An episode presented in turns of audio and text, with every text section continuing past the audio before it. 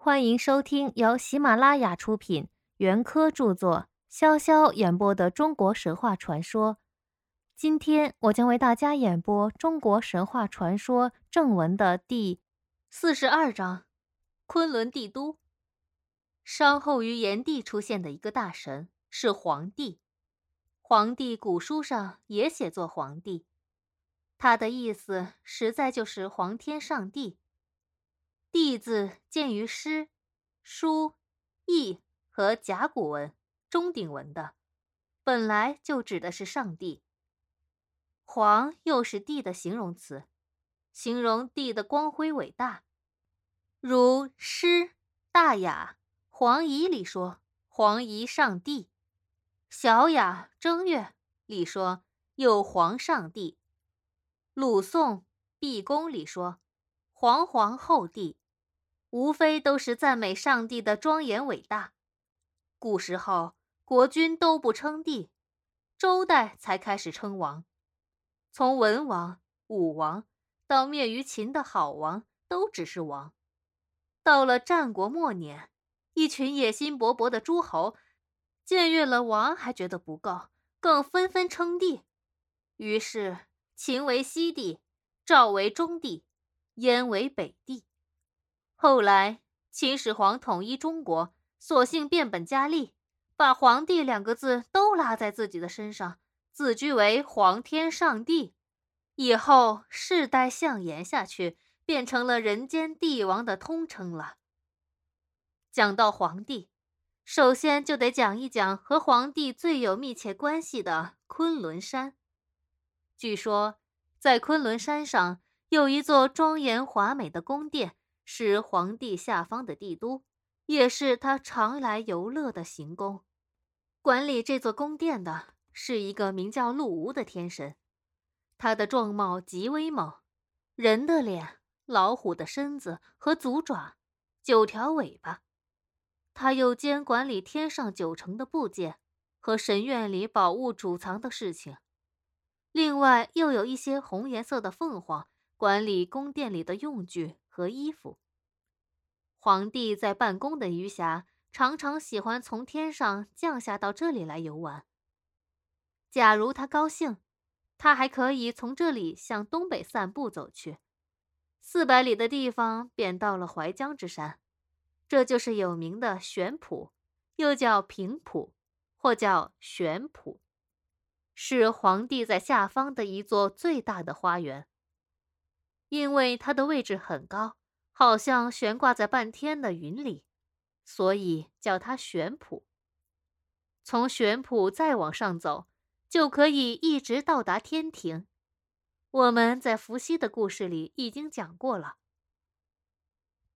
管理这座花园的是一个鸟的身子，人的脸，背上长着一双翅膀，通身是老虎斑纹的，名叫鹰昭的天神。这天神常飞行在空中，周游四海，发出大声的谋叫。站在悬圃观看四方，那风景真是壮观极了。从这里向南方望去，假如是夜晚，就可以看见昆仑山笼罩在一片闪耀的光辉里。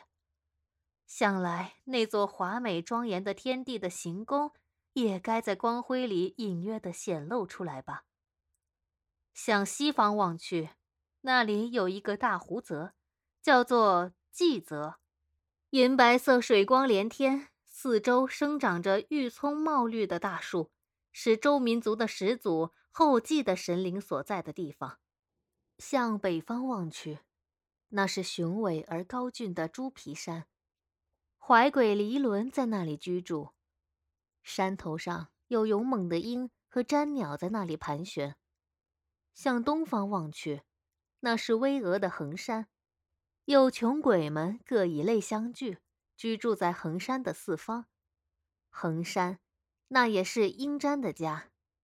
传说衡山有一只大鸟，想来就是鹰瞻之类的吧。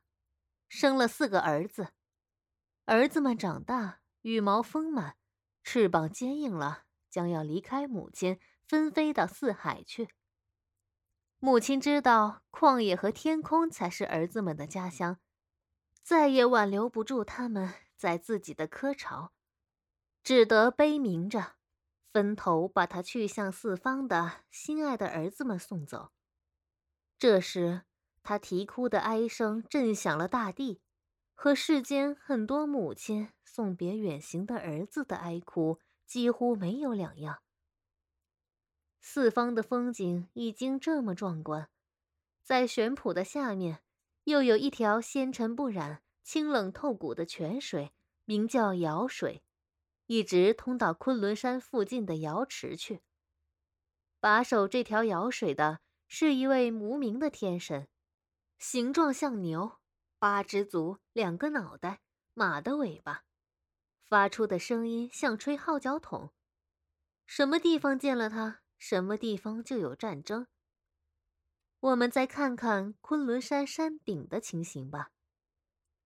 那上面四周围绕着玉石栏杆，每一面都有九口井、九扇门。进入门内。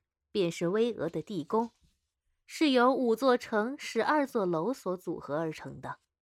最高的地方生长着一株长四丈、大五围的稻子，它的西方有朱树、玉树、玄树，又有凤凰和鸾鸟，头上戴着蛇，足下踏着蛇，胸脯上挂着红蛇。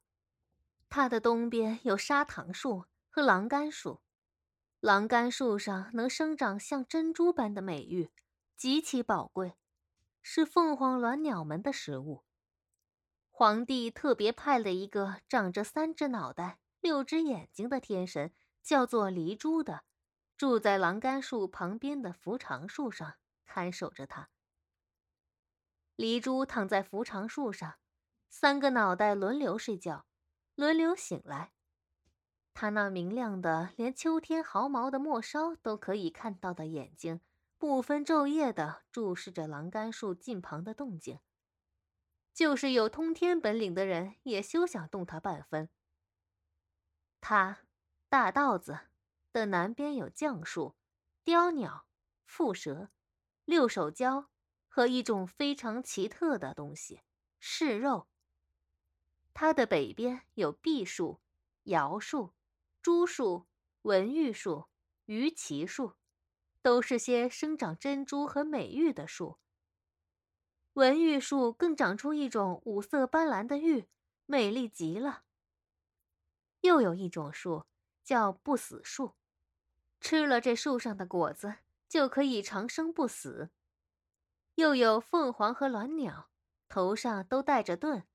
又有一道清芬而甘泉的水泉。叫做礼泉，四周长着各种奇花异木。它和瑶池同是昆仑山的两处圣地。又还有刚才提到的那一种奇特的东西——柿肉。今天的演播到这里就结束了，我们下期再会。